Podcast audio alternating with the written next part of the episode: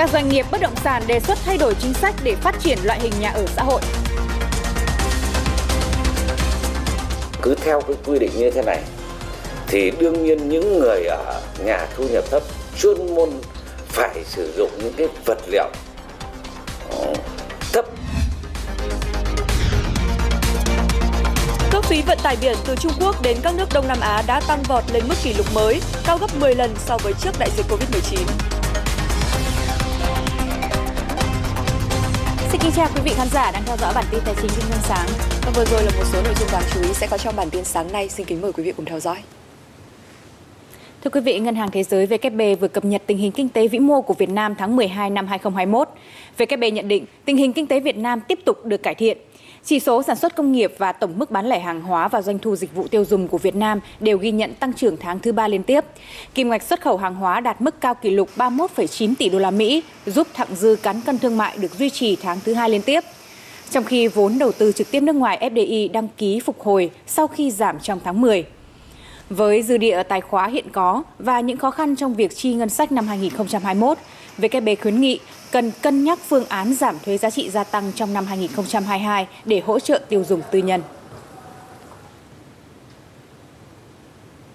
Tính đến thời điểm này, tín dụng tăng trưởng khoảng 11% so với cuối năm ngoái, cao hơn nhiều so với mức tăng trưởng 8,7% hồi cuối tháng 10. Tín dụng đang được bơm ra nhiều hơn sau khi một loạt các ngân hàng được nới hạn mức tăng trưởng và hoạt động kinh doanh của nhiều doanh nghiệp đang dần được phục hồi. Hơn chục ngân hàng đã được Ngân hàng Nhà nước nới hạn mức tín dụng thêm từ 1 đến 6%. Ngân hàng cao nhất được tăng tín dụng hơn 23%. Điều này giúp các ngân hàng có dư địa cấp thêm vốn, tạo đà cho các doanh nghiệp đẩy mạnh sản xuất dịp cuối năm.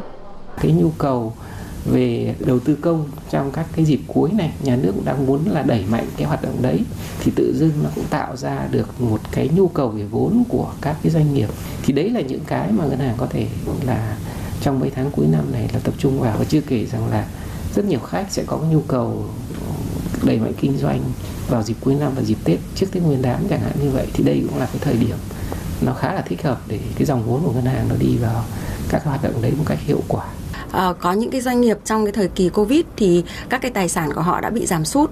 Thì uh, chúng tôi cũng sẽ đánh giá trên cái năng lực thực tế của các đơn vị và không cần tài sản đảm bảo thì chúng tôi cũng uh, có những cái gói hỗ trợ riêng. Và như vậy thì cũng là kích thích và cũng là một tạo điều kiện rất là thuận lợi để cho các uh, uh, doanh nghiệp họ phát triển. Tăng tín dụng sẽ giúp thúc đẩy tăng trưởng kinh tế. Tuy nhiên, các chuyên gia cũng lưu ý các ngân hàng thương mại cần tăng tín dụng đúng đối tượng tránh đổ vốn vào những lĩnh vực tiềm ẩn nhiều rủi ro, bởi trong bối cảnh dịch bệnh, các ngân hàng sẽ phải đối mặt với thách thức không nhỏ về nợ xấu. Chúng ta tăng tín dụng nhưng chúng ta không giảm hay là nới lỏng các cái điều kiện tiếp cận tín dụng thì đây là một cái tiêu chí rất là quan trọng à, để làm sao mà giảm bớt à, cái à, quy mô nợ xấu trong tương lai cũng như là cái tác động tiêu cực của vấn đề nợ xấu trong tương lai. Ước tính riêng trong tháng 11 đã có khoảng hơn 126.000 tỷ đồng tín dụng được bơm ra thị trường. Vì thế, nhiều công ty chứng khoán nhận định tăng trưởng tín dụng năm nay có thể vượt qua mục tiêu 12% của Ngân hàng Nhà nước, đạt khoảng 13%.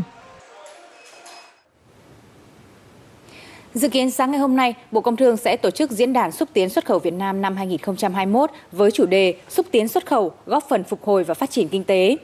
Mục tiêu của diễn đàn năm nay nhằm nhận định các cơ hội thị trường, trao đổi về nhu cầu hỗ trợ xúc tiến thương mại của doanh nghiệp, hiệp hội ngành hàng và của các địa phương cũng như các giải pháp xúc tiến xuất khẩu hiệu quả trong các năm tiếp theo.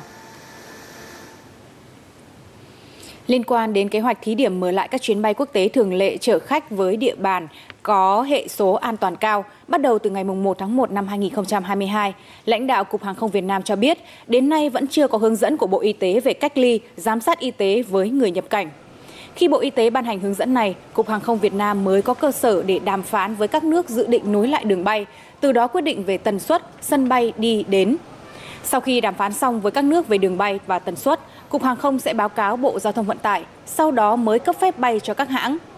Sau giai đoạn 1 kéo dài 15 ngày, sẽ thí điểm giai đoạn 2 trong một tháng. Bộ Giao thông Vận tải sẽ đánh giá báo cáo chính phủ để tiến tới khai thác bình thường. Như chúng tôi đã phản ánh trong các bản tin trước, một dự án nhà ở xã hội tại tỉnh Bắc Ninh đã xin ngừng bán do thua lỗ dù đã xây xong. Từ câu chuyện chưa từng có tiền lệ này trên thị trường, các doanh nghiệp bất động sản cũng đã đề xuất thay đổi chính sách bán nhà ở xã hội để phát triển loại hình nhà ở này. Theo quy định hiện nay, giá bán nhà ở xã hội không được vượt quá 10% tổng chi phí xây dựng. Như dự án nhà ở xã hội Cát Tường tại tỉnh Bắc Ninh, 3 năm trước được phê duyệt giá bán là 10,5 triệu đồng một mét vuông. Dù giá vật liệu nhân công tăng, nhưng giá bán không được phép tăng lên, khiến cho doanh nghiệp càng bán càng thu lỗ. Doanh nghiệp kiến nghị cần thay đổi cách tính giá bán đóng khung như hiện nay. Chúng tôi cũng có những cái trao đổi trong những à, chủ đầu tư mà làm nhà ở xã hội thì thấy rằng đặt ra các cái tiêu chuẩn về nhà ở xã hội, sau đấy thì đưa ra một cái giá trần và một cái giá sàn. Bởi vì thị trường nhà ở xã hội cũng là một thị trường mà đòi hỏi các chủ đầu tư cũng phải cạnh tranh, à, không không không nằm ngoài yếu tố thị trường. Do vậy là cái việc quyết định bán ở giá nào và làm ở cái phân khúc nào cho nhóm nhà ở này thì cũng cần phải có yếu tố thị trường quyết định. Do vậy là nên có cái quy định về giá sàn và giá trần. Các doanh nghiệp cho biết giá nguyên vật liệu đã tăng từ 10 đến 20%. Nếu không thay đổi cách tính giá, một số dự án chỉ có thể lựa chọn các trang thiết bị, vật liệu giá rẻ, thậm chí là thiếu chất lượng. Cứ theo cái quy định như thế này thì đương nhiên những người ở nhà thu nhập thấp chuyên môn phải sử dụng những cái vật liệu ờ, và không đảm bảo được cái, cái tiêu chuẩn nọ tiêu chuẩn kia của của sở dựng ban ngành cả. Theo Bộ Xây dựng, cả nước đã hoàn thành khoảng 250 dự án nhà ở xã hội khu vực đô thị và công nhân khu công nghiệp, chỉ đạt khoảng 41,7% so với mục tiêu đề ra. Bộ đang tính đến các giải pháp để tháo gỡ khó khăn cho các doanh nghiệp xây nhà ở xã hội để tăng nguồn cung. Có thể nghiên cứu xem xét để tăng cái mức lợi nhuận ừ, của dự án ừ, à, lên trong cái thời gian tới. Cái phương án thứ hai thì có thể xem xét là không quy định cái lợi nhuận định mức mà quy định vào cái giá trần ờ, được bán và các cái giá trần này thì sẽ do các cái địa phương căn cứ vào điều kiện thực tế của địa phương mà quy định. Đại diện nhiều doanh nghiệp chia sẻ từ kinh nghiệm thực tế cho thấy nếu có thua lỗ khi triển khai dự án nhà ở xã hội, doanh nghiệp phải đành chịu, chứ khó có chuyện xin nâng giá bán đã được phê duyệt, bởi khung giá đã được quy định cụ thể, khó thay đổi. Chưa kể, việc nâng giá bán còn ảnh hưởng tới quyền lợi của người mua trước và người mua sau ngay trong cùng một dự án. Từ đầu tháng 12 cho đến nay, nhiều doanh nghiệp tại thành phố Hồ Chí Minh đã dục dịch khởi động mùa kinh doanh Tết nhâm dần 2022. Nhiều đơn vị sản xuất kinh doanh đã tung ra thị trường nhiều sản phẩm đa dạng và triển khai kế hoạch giảm giá kéo dài đến cận Tết. Tại hệ thống trung tâm thương mại, siêu thị, cửa hàng tiện lợi, hàng hóa phục vụ Tết Nguyên đán đã bắt đầu nhộn nhịp. Các sản phẩm giỏ quà Tết với mẫu mã đa dạng và chủng loại phong phú cùng nhiều mức giá khác nhau. Đa số đều là hàng Việt với bao bì bắt mắt. Đáng chú ý, nhóm ngành hàng như các loại hạt, đồ khô, bánh kẹo, nước giải khát và một số loại mứt Tết cũng đã có trên các kệ hàng. Thưa quý vị, đại dịch COVID-19 kéo dài 2 năm qua đã khiến hầu hết các tên tuổi trong ngành ẩm thực và đồ uống chịu ảnh hưởng nặng nề. Tìm cách tồn tại trong đại dịch bằng việc đóng bớt các cửa hàng vật lý không gian rộng, vị trí đẹp kết hợp với thuê chung mặt bằng hay đơn giản hóa không gian trải nghiệm bằng chuỗi xe đẩy hay kiosk là cách mà các chuỗi cửa hàng bán đồ uống đang chuyển mình để thích ứng và phát triển trong giai đoạn bình thường mới.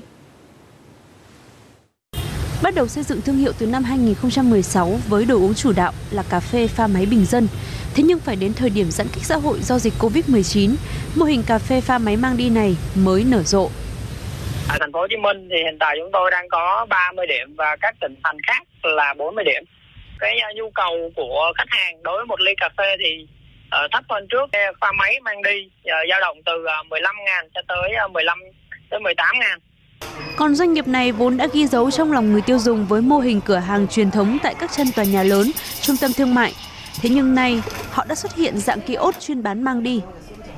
Kiosk Phúc Long là mô hình tinh gọn, tinh gọn với diện tích trung bình khoảng 8 mét vuông. Hiện tại tính đến cuối tháng 11 thì có 300 kiosk Phú Long đã tích hợp cùng với Vinmart Cộng. Địa điểm có mật độ dân cư cao và dân uh, trẻ. Theo các chuyên gia, chi phí thấp nhất để mở một cửa hàng cà phê, đặc biệt là dòng cà phê pha máy ngồi lại khoảng 350 triệu đồng. Vì thế giá mỗi đồ uống tại đây sẽ bao gồm 30 đến 40% chi phí mặt bằng. Thế nhưng với mô hình xe đẩy thì chỉ cần đầu tư 50 triệu đã có thể phục vụ cà phê mang đi. Thêm vào đó chi phí nhân lực phục vụ cũng không cần quá nhiều, chỉ cần một hai người thành thạo các kỹ năng. Làm đồ thật là nhanh, thật là tiện, thật là gọn À, thì đấy là những cái mà như mô hình truyền thống thì chúng ta có thể là làm đồ à, sẽ rất là mất thời gian và khách hàng có thể thưởng thức trong không gian của họ. Nhưng mà với mô hình mới thì chúng ta phải làm sao để chúng ta sắp xếp bộ phận nhân sự cũng như là bộ phận vận hành để làm ra đồ thật là nhanh. Được nhận định là một xu thế sẽ bùng nổ trong ngắn hạn. Vì thế để có thể duy trì và tạo được một tập khách hàng riêng, các chuỗi cà phê mang đi này phải tự xây dựng cho mình được một hệ thống bán hàng online để tránh bị chiết khấu quá cao trên các ứng dụng đặt đồ ăn trực tuyến. Bên cạnh với đó là nâng cấp chất lượng sản phẩm từ nguyên liệu đầu vào để có thể cạnh tranh trên môi trường online.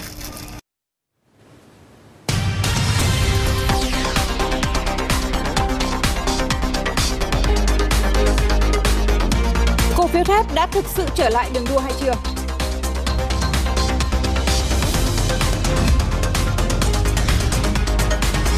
Thành phố Bruxelles, Bỉ phải áp dụng nhiều biện pháp phòng dịch để có thể mở được hội trợ Noel với quy mô như trước.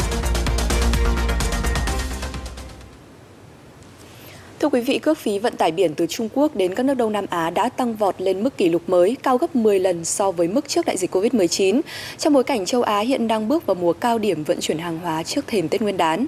Theo chỉ số vận chuyển hàng hóa container Ninh Ba theo dõi cước vận tải giao ngay của các tàu container khởi hành từ cảng Ninh Ba, Chu Sơn, Trung Quốc, cảng lớn nhất thế giới tính theo khối lượng hàng hóa được xử lý, thì các tuyến vận tải biển Đông Nam Á có mức giá cước tăng vọt trong tháng qua và đạt mức cao nhất trong lịch sử.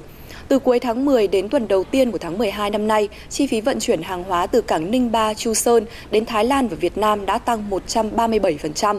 Trong khi đó, chi phí vận chuyển hàng hóa từ cảng này đến Singapore và Malaysia cũng tăng 49%. Thái Lan hiện đang lên kế hoạch công bố các quy định chi tiết đối với tài sản kỹ thuật số. Động thái này nhằm giảm thiểu những rủi ro đối với hệ thống tài chính và cung cấp sự bảo vệ tốt hơn cho các nhà đầu tư trong bối cảnh sự quan tâm đến một loạt những tài sản kỹ thuật số đang ngày càng gia tăng tại quốc gia Đông Nam Á này. Ngân hàng Trung ương Thái Lan BOT cho biết đang làm việc với các cơ quan khác để vạch ra những lần danh đỏ đối với tiền kỹ thuật số, trong đó bao gồm việc không coi đây là một công cụ thanh toán. Một tài liệu tham vấn dự kiến sẽ được phát hành vào tháng 1 năm sau để thu thập ý kiến về vấn đề này. Việc Thái Lan gấp rút ban hành các quy định đối với tài sản kỹ thuật số đang diễn ra trong bối cảnh doanh thu tại 7 sàn giao dịch tiền kỹ thuật số lớn ở nước này đã tăng gấp 12 lần so với cùng kỳ năm ngoái.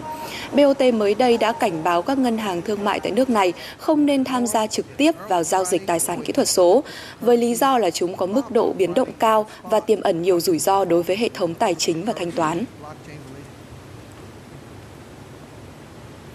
Thưa quý vị, giờ này ngày mai thì chúng ta sẽ biết được những quyết định có thể mang tính thay đổi lớn của Cục Dự trữ Liên bang Mỹ Fed về vấn đề tiền tệ. Cả thị trường thì đều đang nghe ngóng. Vậy thì các chuyên gia dự đoán như thế nào? Phóng viên Lê Tuyển sẽ tổng hợp báo chí tài chính tại Mỹ.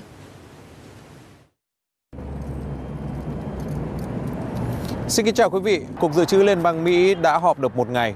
Tất nhiên là các thông tin chỉ được đưa ra ngoài khi cuộc họp kết thúc vào ngày mai. Giờ là thời gian cho những phán đoán và phân tích. Trang Bloomberg viết, Fed đang đối mặt với vấn đề tương tự như năm 1965. Đó là họ phải đối diện với câu hỏi làm sao để đưa ra chính sách hợp lý đối với hiện tượng lạm phát ngày càng tăng. Vì nếu không đưa ra được lộ trình tăng lãi suất trở lại phù hợp hơn, họ sẽ phải đối diện với rủi ro lặp lại như là cuộc đại lạm phát đã từng xảy ra vào những năm 1970. Khi đó thì chính sách nới lỏng tiền tệ của ngân hàng trung ương với mục đích là thúc đẩy việc làm tối đa tới những năm 70 Thế nhưng nó đã tạo ra lạm phát. Fed sau đó dưới sự lãnh đạo mới lại đảo ngược chính sách nâng lãi suất tới 20%, một con số kỳ lạ. Ngay sau đó thì mức lãi suất này đã gây ra thảm họa với các ngành nhạy cảm như là nhà đất, ô tô. Chứng khoán khi đó cũng để mất tới 50% giá trị chỉ trong vòng 20 tháng. Và rất ít người muốn quay trở lại thị trường trong gần một thập kỷ sau. Kinh tế thì đi xuống, thất nghiệp cũng đã leo lên hai con số. Chắc chắn trên bàn họp của các thành viên Fed hiện nay là cả những dữ liệu của những năm 60, 70 của thế kỷ trước. Và cái khác lần này của Fed so với Fed khi đó là họ vẫn do một vị chủ tịch lãnh đạo. Vì thế chính sách đưa ra có thể nhất quán hơn và không gây sốc như cuộc khủng hoảng trước. Trả lời Nhật báo Forward các chuyên gia bình, họ, tức là Fed, có thể nâng lãi suất vào mùa xuân tới nếu như họ cảm thấy thị trường việc làm đã đạt được mức đỉnh và họ không thể thúc đẩy thêm được nữa. Bạn sẽ không muốn chính sách tiền tệ cứ cố để tạo ra việc làm cho ai đó mà bản thân người đó thì lại không muốn có việc. Hay à, có những cuộc họp bạn biết chỉ tạo ra những thay đổi nhỏ, có cuộc thì thay đổi lớn hơn. Tôi có cảm giác trong cuộc lần này họ sẽ đưa ra thay đổi lớn hơn. CNBC thì đi vào cụ thể hơn, đó là hỏi 31 người, trong đó có nhà kinh tế học, chiến lược gia và quản lý quỹ đầu tư. Phần lớn cho rằng lần này Fed sẽ rút chương trình hỗ trợ doanh nghiệp tăng lên 30 tỷ đô la, tức là gấp đôi so với dự kiến. Họ cũng cho rằng là Fed sẽ đưa ra một loạt các lần tăng lãi suất. Trong 2 năm tới, mỗi năm có thể sẽ tăng tới 3 lần và dự kiến tới năm 2023, lãi suất sẽ ở mức 1,5%, từ mức không như hiện nay. Và lần đầu tiên tăng dự kiến sẽ là cuộc họp vào tháng 6 năm sau. Trước những dự đoán của giới chuyên gia, ngay lập tức đồng bạc xanh của Mỹ đã tăng giá trị. Nhiều người dự đoán là đồng tiền này sẽ tăng giá khi Fed rút bớt các biện pháp nới lỏng.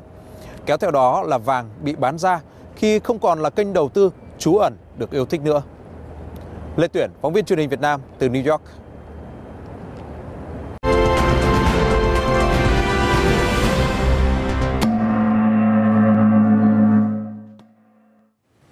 Bây giờ chúng ta sẽ cùng cập nhật các diễn biến chứng khoán đáng chú ý trước giờ giao dịch. Thưa quý vị, VN Index kết phiên ngày hôm qua gần như đi ngang so với phiên trước, biến động chưa đến một điểm. Nhịp tăng khá tốt buổi sáng đã đảo chiều khi mà dòng tiền vào rổ VN30 nhanh chóng suy yếu. Kết phiên thì có tới 2 phần 3 số mã trong rổ này giảm điểm, dù thanh khoản thậm chí còn tăng so với phiên trước. Ngược lại thì dòng tiền đầu cơ có dấu hiệu mạnh hơn. Giá trần trong phiên xuất hiện tại một số mã như là IDI, TNI, NBB, PXS hay là CII. Hiện tượng phân hóa và dòng tiền vẫn không vào blue chip khiến cho cơ hội tăng vượt đỉnh 1.500 của VN Index sẽ càng thách thức. Dù khoảng cách chỉ còn hơn 30 điểm nữa, nhưng khó có thể vắng đi sự vào cuộc của VN30. Điểm sáng nổi bật nhất chắc chắn phải kể đến nhóm thép. Là nhóm đã có phiên giữ sóng tốt và có sức bật cao nhất trên thị trường trong phiên. Ngoài HPG có đôi chút hụt hơi vào buổi chiều, kết phiên tăng 2,5%, thì HSG, NKG, POM vẫn giữ vững được sắc tím. Trong đó nổi bật là cặp đôi HSG và NKG hút dòng tiền mạnh, khớp lệnh trên 9 triệu đơn vị. Câu hỏi đặt ra lúc này đó là liệu sự hưng phấn này có phải khởi đầu cho nhịp hồi phục mạnh của cổ phiếu thép sau thời gian dài nằm ở vùng giá hấp dẫn? Sự bứt phá của nhóm cổ phiếu thép được một số trang phân tích ngày hôm qua gọi vui là bằng chứng thép cho sự quay trở lại đường đua của nhóm này. Rõ ràng rất lâu rồi, cổ đông thép mới lại thấy sắc tím trên bảng điện. Điều này cũng gây bất ngờ cho cả một số nhà đầu tư mới. Đọc qua một số phân tích thì tôi thấy ờ, cổ phiếu của ngành thép đang ở vùng giá thấp nên tôi có mua vào cách đây 2 ngày. Cũng khá là bất ngờ khi mà cổ phiếu chưa về tay mà đã tím luôn rồi. Đã bật lại của cổ phiếu thép được các chuyên gia lý giải do chiết khấu đã hấp dẫn. Thị giá của HPG, HSG và NKG đã giảm từ 17 đến hơn 27% trong một tháng vừa qua. Đặc biệt áp lực margin các cổ phiếu nhóm này đã hết khi mà nhiều nhà đầu tư sử dụng margin mua ở vùng cao đã bị các công ty chứng khoán cảnh báo từ tuần trước. Cái xu hướng ngắn hạn của nhóm cổ phiếu ngành thép vẫn chưa xác lập cái xu hướng tăng trở lại cho nên có thể xem đây là những cái nhịp phản ứng kỹ thuật khi mà giá cổ phiếu ngành thép đã giảm về cái vùng đáy của à, tháng 8. Tuy nhiên với mức định giá P trên E bình quân của nhóm cổ phiếu ngành này hiện chỉ vào khoảng 5 lần. Một số phân tích lại cho rằng diễn biến này có thể sẽ hình thành một xu hướng tăng bền vững cho cổ phiếu thép cái mức định giá này thì và một cái triển vọng trong tương lai thì khả năng xu hướng tăng giá nó sẽ được hình thành một cách bền vững và dự kiến thì kết quả kinh doanh quý 4 của nhóm nhóm ngành thép vẫn có thể có cái kết quả rất là khả quan. Ngành này sẽ hưởng lợi lớn khi mà chính phủ Việt Nam đẩy mạnh đầu tư công trong năm 2022. Tính chung 11 tháng qua, xuất khẩu thép xây dựng đã tăng 1,5 lần so với cùng kỳ. Giá thép tuy đã hạ nhiệt nhưng vẫn ở mức cao hơn 40 đến 60% so với năm ngoái vì vậy cánh cửa để cổ phiếu thép trở lại đường đua là khá thoáng.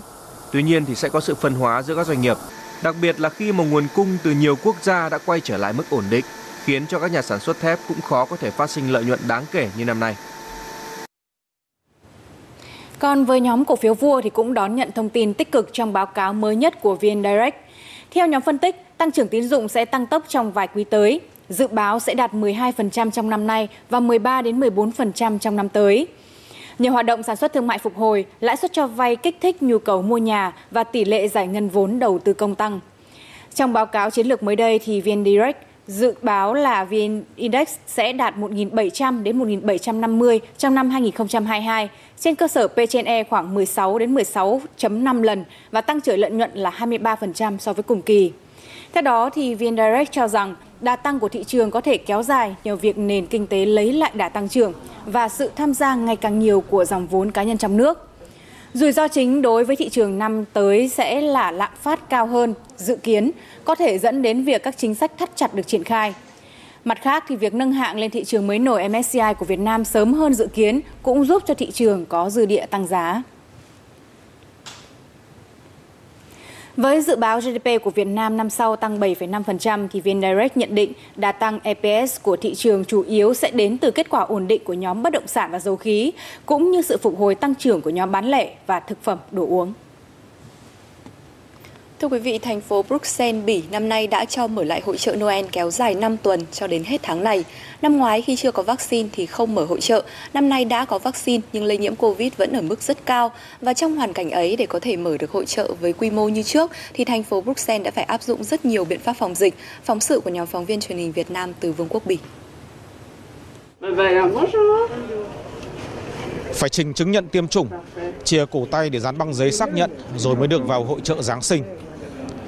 Kể cả khi có băng giấy trên cổ tay thì vào chợ vẫn bắt buộc phải mang khẩu trang, chỉ trừ trẻ em dưới 10 tuổi. Thà là làm thật ngặt trong 2-3 tuần, còn hơn là áp dụng các biện pháp nửa vời trong 6 tháng. Tôi nghĩ vậy đấy. Vẫn có khoảng ngần ấy gian hàng như mọi khi, nhưng hội trợ Noel được bố trí trên một diện tích rộng hơn nhiều, kéo dài tới hơn 2 cây số để đảm bảo giãn cách. Đi chơi chợ Noel là để cho vui là chính, có đông thì mới vui. Nhưng nay mọi thứ được sắp đặt cố ý hạn chế đám đông. Thêm với khẩu trang cho nên ngay cả đến cười đùa nói chuyện với nhau cũng khá là bất tiện. Khi ăn uống thì được bỏ khẩu trang nhưng bắt buộc phải đứng nguyên tại chỗ hoặc là ngồi quanh bàn chứ không được di chuyển. Cũng hơi đặc biệt nhưng mà không sao. Tôi cũng thấy khá là thoải mái khi biết ai vào đây đều đã tiêm chủng cả rồi. Với lại đang ở ngoài trời. Vậy nên tôi cảm thấy cũng vui. Chủ các quầy hàng phải hỏi khách chia cổ tay cho xem băng giấy rồi sau đó mới được bán hàng. Có ít khách hàng hơn so với các năm trước, nhưng mà mở được là hay rồi. Thực sự là tôi cũng cảm thấy nhẹ nhõm, bởi vì cuối cùng cũng được sống không khí Noel. Hàng quán vẫn phong phú, nhưng không khí Noel thì không được rộn ràng náo nhiệt như mọi năm trước. Không còn những nhóm thanh niên ồn ào với ly rượu vang hâm nóng trên tay. Không có tiếng trẻ em ý ới gọi nhau bên quầy trò chơi hay bánh kẹo. Thậm chí đến sân trượt băng ngoài trời cũng trầm lắng khác thường. Chúng tôi hy vọng và cố gắng sắp đặt để mọi người có những khoảnh khắc vui vẻ trong hội trợ này sau ngần ấy thời gian gò bó. Hy vọng là mọi chuyện sẽ tốt dần lên. Thành phố Bruxelles quyết tái lập hội trợ Giáng sinh sau một năm gián đoạn. Chứ đa số các thành phố khác của Bỉ thì vẫn chưa dám cho mở lại hội trợ cuối năm. Trước khi có đại dịch, mỗi kỳ hội trợ Noel Bruxelles có khoảng 3 triệu rưỡi lượt khách hàng tới vui chơi, mua sắm, hưởng không khí lễ hội cuối năm. Lê Hồng Quang, phóng viên truyền hình Việt Nam từ Bruxelles, Vương quốc Bỉ.